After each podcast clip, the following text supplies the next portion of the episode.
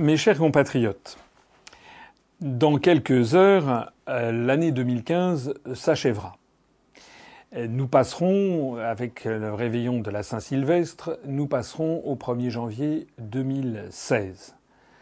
Mon premier mouvement est de profiter de ces heures pour vous souhaiter à toutes et à tous tous mes vœux, les plus sincères, les plus chaleureux, les plus vibrants, pour que vous-même, votre famille, vos amis et tous ceux qui vous sont chers connaissiez une très bonne année 2016, si tant est que les événements en cours et si tant est que la dégradation de la situation politique, économique, sociale, diplomatique et militaire de la France ne continue pas de s'aggraver. le 31 décembre, c'est le moment où, euh, traditionnellement, euh, on doit faire un, bilan de l'année euh, écoulée. L'année euh, écoulée par euh, l'UPR est une année marquée d'une pierre blanche. Nous avons connu une progression tout à fait impressionnante du nombre de nos adhérents. Je rappelle qu'au 31 décembre 2014, nous étions à 6786 adhérents. Là, nous allons être aux alentours de 10 euh, 100 adhérents. La progression entre le 31 décembre 2014 et le 31 décembre 2015 est supérieure de l'ordre de 13 à 14% de la progression qui avait eu lieu entre le 31 décembre 2013 et le 31 décembre 2014 ce qui signifie que la courbe du nombre de nos adhérents, que beaucoup de gens connaissent, hein, qui est une courbe de nature de progression géométrique, eh bien continue à, se tendre vers la, verticale.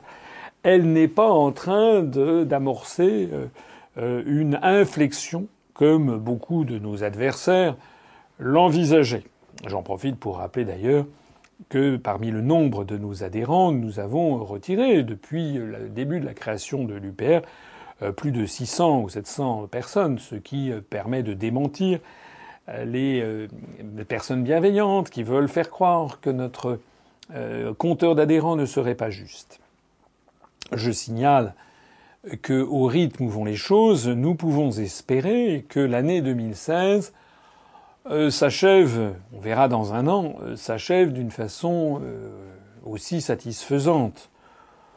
Il y a des raisons pour lesquelles ça pourrait être un peu moins bon, c'est qu'il n'y a pas d'élection au cours de l'année 2016, du moins pas à terme prévisible. À moins que François Hollande nous fasse une facétie des familles et décide d'un seul coup de, reconnaître qu'il est tellement mauvais qu'il doit démissionner avant terme ou qu'il fasse une dissolution, mais ça n'est quand même pas probable. Donc, il n'y aura pas normalement d'élection nationale au cours de l'année 2016, et donc il n'y aura pas ce qui euh, nous a donné du carburant pour nous faire connaître et faire croître le nombre de nos adhérents, en particulier avec les élections régionales qui ont occupé le dernier trimestre de l'année 2015.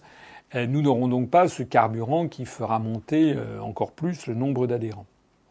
Néanmoins, nous aurons euh, le résultat justement des campagnes qui ont été menées en 2015, puisque le surcroît considérable de notoriété que nous avons obtenu au cours des élections régionales euh, va encore produire ses effets. Tous les jours, nous recevons des témoignages de gens qui nous ont découverts à l'occasion des élections régionales et euh, qui, comme vous le savez, pour ceux d'entre vous qui ont adhéré, il est rare d'adhérer à l'UPR en quelques jours, ni même en quelques semaines. En règle générale, et c'est d'ailleurs assez bien qu'il en soit ainsi, en règle générale, les personnes qui découvrent l'UPR sont euh, intéressées, euh, surprises, choquées parfois, même parfois scandalisées.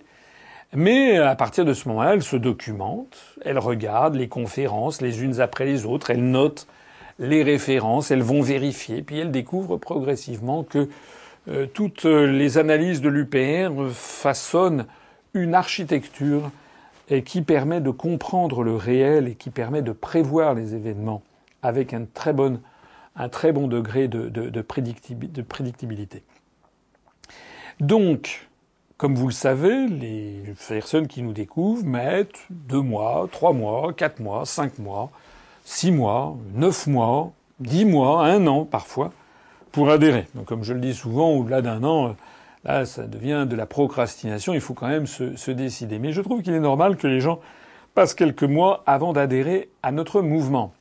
Donc beaucoup de Français nous ayons découvert, disons, pendant les 15 derniers jours de, de, novembre et la première semaine de décembre, notamment lorsqu'ils ont reçu les professions de foi à leur domicile et qu'ils sont allés voter, eh bien, ça nous laisse augurer que, au cours des mois qui viennent, en mars, en avril 2016, en mai, en juin, en juillet, en septembre 2016, il y aura des gens qui adhéreront parce qu'ils nous ont découvert à l'occasion des élections régionales. Donc ça, ça nous donne à penser euh, que le rythme des adhésions va continuer à être très actif. Il y a une autre euh, raison qui explique la forte croissance du nombre de nos adhérents, c'est le bouche à oreille qui est de plus en plus puissant. C'est l'une des plus grandes fiertés que l'on peut avoir à l'UPR, c'est qu'une dynamique interne s'est enclenchée. Nos adhérents sont également des militants sur place. Je ne connais pas d'adhérents qui ne parlent pas autour de lui ou d'elle à ses parents, à ses enfants, à ses frères et sœurs, à ses amis, à ses collègues de travail de notre mouvement politique. Et c'est plus fort qu'eux, si j'ose dire, puisque, encore une fois, notre mouvement politique est fondé sur la recherche constante de la vérité, de la modération, de la pondération, mais de la justesse. Hein. Nous sommes toujours extrêmement précis et toujours respectueux des très grandes valeurs républicaines et de l'état de droit. Mais tout ceci finit par porter ses fruits et nous avons énormément de nos adhérents qui se sont transformés en militants et qui portent la bonne parole.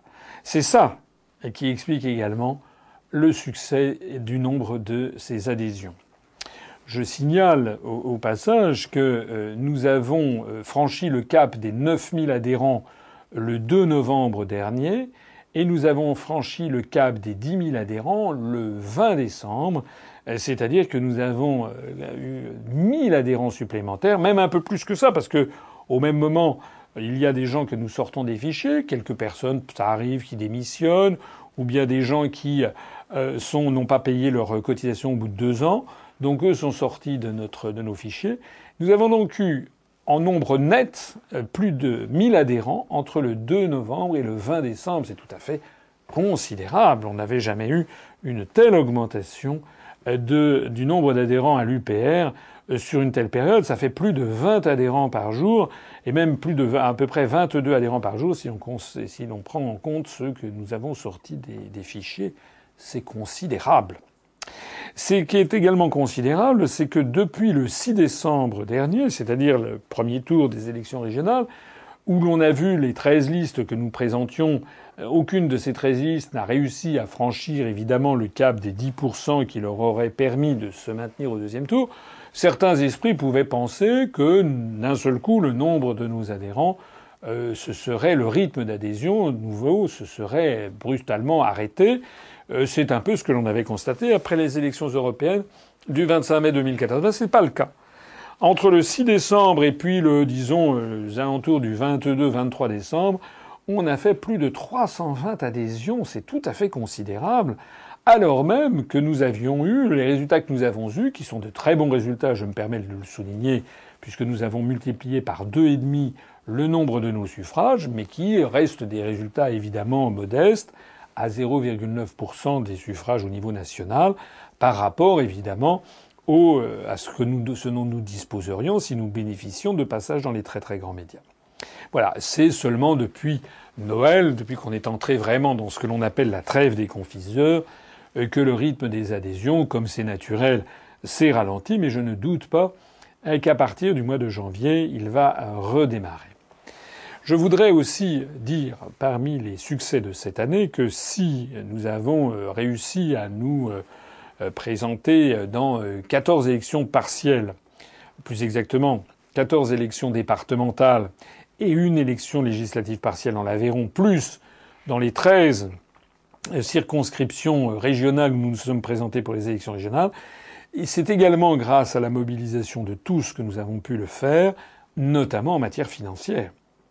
La collecte que j'ai lancée le 27 juillet dernier a permis de couvrir même un peu plus rapidement que ce que nous anticipions, a permis de couvrir les frais de la campagne. Nous avions évalué ces frais à 700 000 euros. On avait compté dans les 700 000 euros le recours à une société qui aurait collé nos affiches sur les panneaux électoraux. On a compris assez vite que c'était quand même assez difficile à atteindre. Donc on a renoncé à ça, d'autant plus qu'énormément d'adhérents et de militants se sont mis à coller des affiches partout en France, de telle sorte d'ailleurs qu'il y a toute une série de petites communes de France où il y avait, on a des photos, comme seule et unique affiche sur les panneaux électoraux que la seule et unique affiche de l'UPR. Je pense à Isola 2000 par exemple, euh, dans, dans, les Alpes-Maritimes, qui est une station de sport d'hiver des, des Alpes. Je pense à l'île de Saint également, euh, où c'est tout un symbole, et seul l'UPR avait collé son affiche sur les panneaux électoraux. À toutes et à tous, un grand merci pour cette mobilisation pour coller les affiches.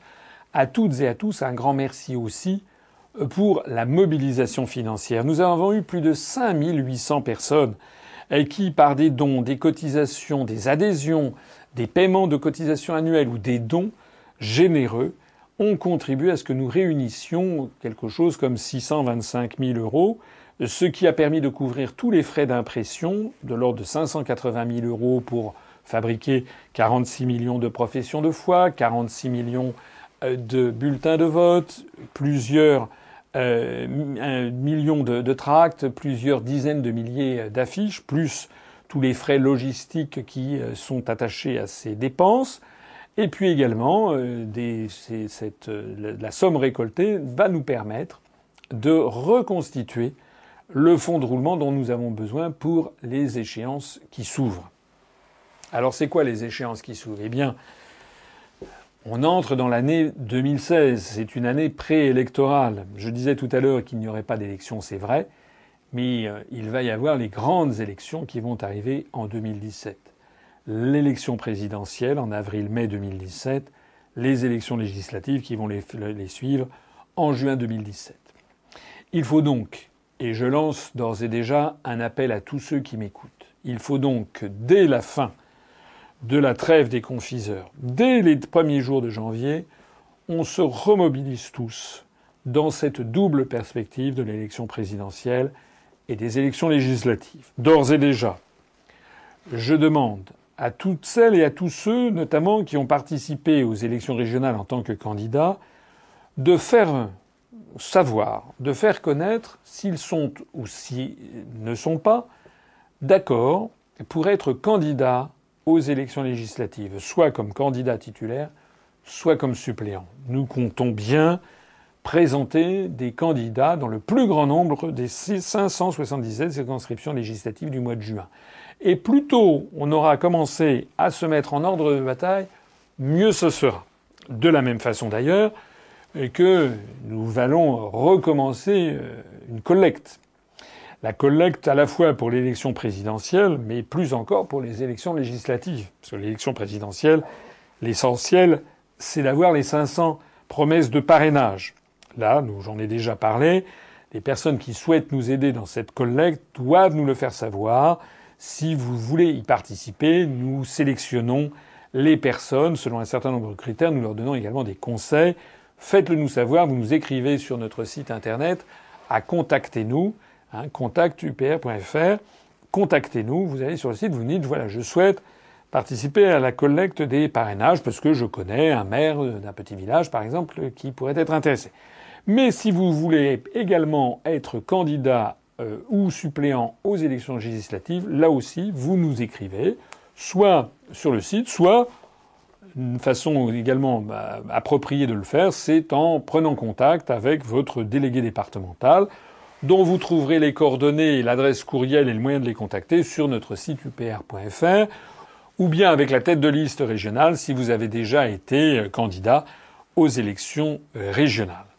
En bref, il ne faut pas baisser les bras c'est au contraire maintenant que nous entrons dans une année qui est une année charnière. Ça n'est pas l'année cruciale qui va être 2017, mais c'est une année charnière. Ce qu'il faut bien comprendre, c'est que l'UPR inquiète de plus en plus. Bien sûr, certains ont ricané parce que nous avons fait 0,9%. Mais les gens qui connaissent bien la politique ne ricanent, pas du tout. Ils ont bien vu que nous sommes le seul mouvement politique qui a une telle croissance. On a multiplié par deux et demi le nombre de nos électeurs. On est passé de 76 000 électeurs aux élections européennes de 2014 à 190 000 électeurs. Nous sommes passés de 0,41% des suffrages à quasiment 0,9% des suffrages, alors même que d'ailleurs la participation était plus importante.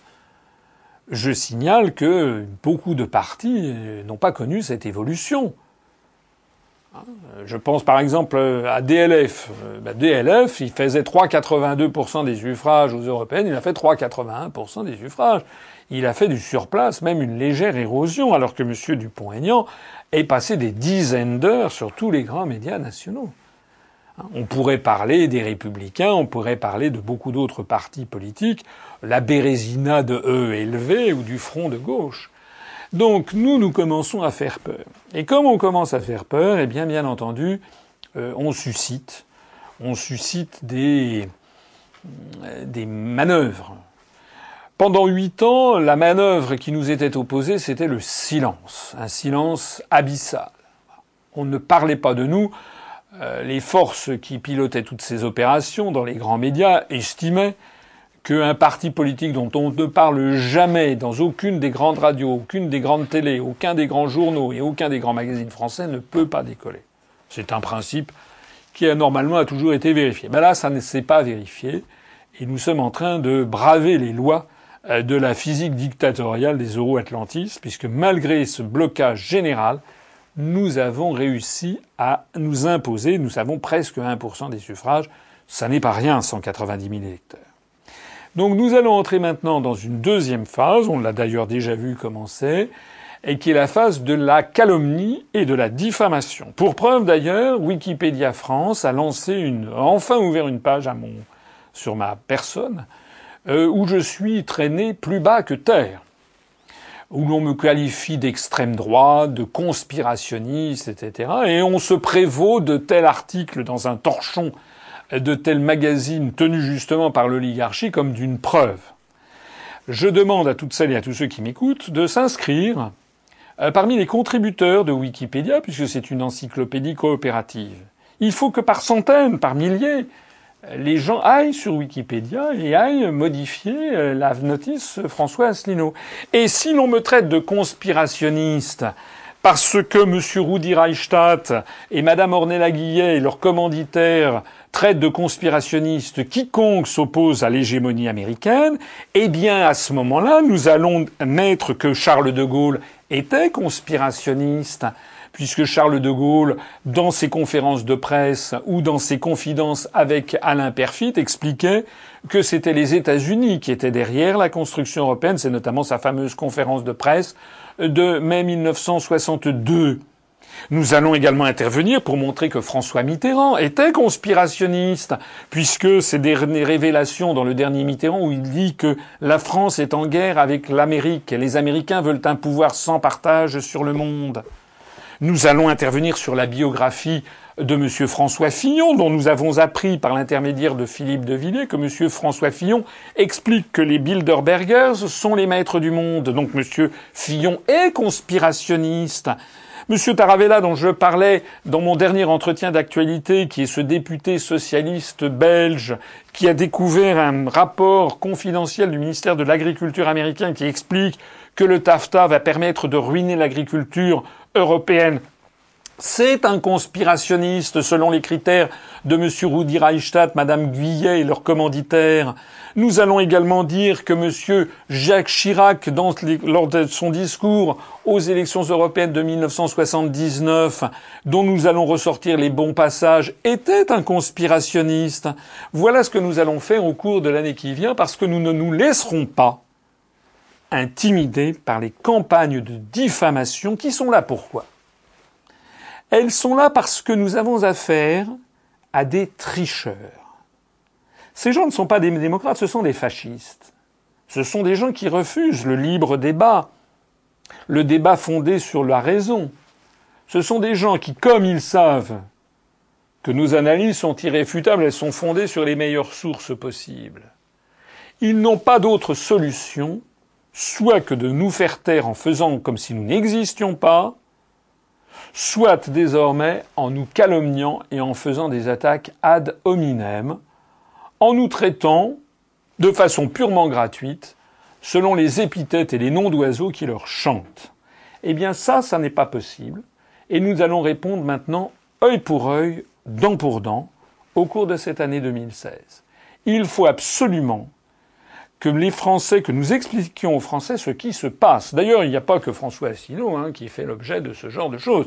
Si l'on prend la liste des conspirationnistes, euh, comment dirais-je, dénoncés par Madame Guillet et, par Monsieur Rudi Reichstadt, on a en gros une grande partie de tous les opposants euh, euh, réels au système euro-atlantiste, avec les gens de, de tous les horizons. Dès que vous n'êtes pas dans, dans, la conformité pure et simple, eh bien, vous êtes un conspirationniste. Nous avons affaire à une véritable entreprise totalitaire. Et ça, c'est également ce que je voudrais dire sur cette année qui commence, c'est que nous avons affaire à quelque chose de très inquiétant. La France commence cette année 2016 sous l'état d'urgence. La France commence cette année 2016 avec une réforme constitutionnelle extrêmement euh, contestable, à la fois sur l'état d'urgence et sur la déchéance de la nationalité pour les binationaux nés en France. Et la France commence cette année 2016 avec une réforme tout à fait scandaleuse de la, préparation de l'élection présidentielle, puisque il s'agit en fait d'une loi anti-Asselineau, il s'agit en fait d'empêcher qu'un candidat qui obtiendrait les 500 parrainages de tout faire pour que lui entraver la, course à, à, la présidentielle. Ça veut dire quoi? Ça veut dire que déjà des pressions considérables vont pouvoir être exercées sur les maires, mais aussi que si euh, un candidat parvient à avoir les 500 parrainages, eh bien il n'aura plus l'égalité de traitement médiatique pendant une partie significative de la campagne, mais seulement l'équité, c'est-à-dire en fait l'inégalité, c'est-à-dire en fait l'inégalité et l'injustice. Voilà. Ça veut dire que désormais, alors qu'auparavant il y avait une stricte égalité de traitement, ce qui est naturel, ce qui est normal, eh bien désormais, il y aura une inégalité de traitement. L'égalité entre les candidats se fera uniquement pendant les 15 derniers jours, mais évidemment, c'est souvent beaucoup trop tard pour que le corps électoral modifie substantiellement euh, son, ses suffrages. On aura l'occasion de reparler de tout ça en, 2010, en 2016. Je ne voudrais quand même pas être trop long et je voudrais donc en revenir à ces vœux. Je voudrais dire, c'est le souhait que je forme, c'est un souhait mathématique. Nous avons eu, je l'ai dit tout à l'heure, 190 000 électeurs aux élections régionales. Je me plais à imaginer ce que deviendrait l'UPR si un de nos électeurs ou de nos électrices sur deux adhérait à notre mouvement, nous passerions d'un seul coup de 10 000 adhérents à 10 000 plus 95 000, c'est-à-dire en gros plus de 100 000 adhérents. Nous deviendrions d'un seul coup probablement le premier parti politique de France en nombre d'adhérents. Et comme en plus de ça, les adhérents de l'UPR sont des militants extraordinaires, pour la grande majorité d'entre eux, nous deviendrions d'un seul coup le parti le plus militant de France. Et de ce fait, les grands médias ne pourraient plus cacher notre existence. Alors évidemment, euh, je sais que c'est un rêve.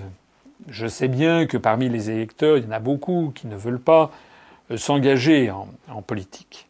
Mais c'est un engagement quand même relativement modéré. Ça n'est quand même pas une affaire considérable que d'adhérer à l'UPR. Il y a déjà dix mille personnes de tous les horizons, de toutes les confessions, de toutes les opinions politiques qui sont, qui ont déjà adhéré à ce rassemblement national. Et d'ailleurs, il s'en porte très bien puisque le taux de cotisation annuelle ensuite est tout à fait excellent notre mouvement se porte très bien. Ça veut dire que les gens qui ont adhéré, en fait, sont souvent, et même pratiquement toujours, extrêmement satisfaits d'avoir adhéré. D'ailleurs, une des meilleures preuves, c'est que nous avons un indice qui ne trompe pas, c'est que très souvent, lorsque les gens versent leur cotisation la deuxième année, très souvent, ils la versent à un niveau supérieur à la cotisation de la première année, ce qui montre qu'ils ont été convaincus avec le temps que notre mouvement était un mouvement fiable, juste, solide, serein, techniquement compétent, honnête et plein de rectitude.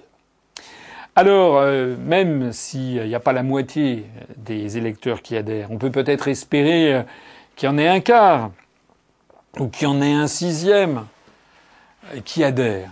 Si un de nos électeurs sur six adhérait, ça nous ferait 30 000 adhérents supplémentaires. Outre le surcroît considérable d'argent de moyens financiers que cela nous, nous procurerait, cela d'un seul coup ferait de l'UPR avec une quarantaine de milliers d'adhérents euh, un des partis politiques très importants. Euh, nous serions euh, au niveau du Front National à peu près en nombre d'adhérents. C'est donc là-dessus que je voudrais terminer ces vœux ce sont des vœux militants que je fais cette année, parce que l'affaire, elle est grave. Nous ne sommes pas là en train de faire de tenir un club de bridge. Il ne s'agit pas d'une série américaine que je vous présente depuis huit ans. Il s'agit de quelque chose d'exceptionnellement grave, dont les développements d'ailleurs qui ont suivi les élections régionales ont encore confirmé la vérité, c'est que c'est la France elle-même qui est attaquée avec un risque de dislocation et de destruction de la République française par l'intermédiaire des eurorégions.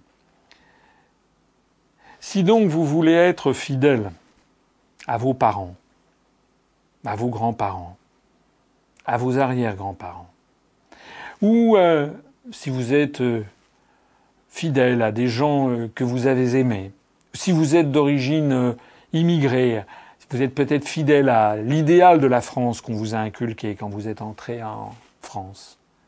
À toutes celles et à tous ceux qui pensent comme ça, qui pensent qu'on n'a pas le droit de laisser tomber la France. Je dis l'affaire, elle est vraiment extrêmement grave, extrêmement sérieuse. C'est la raison pour laquelle je me permets de vous inviter à adhérer en masse à l'UPR au cours de cette année 2016 et je m'adresse tout spécialement aux 190 000 électeurs de l'UPR et parmi eux aux 180 000 qui n'ont pas encore adhéré à notre mouvement. Adhérer adhérer pour toutes celles et tous ceux qui l'ont déjà fait, adhérer pour la France.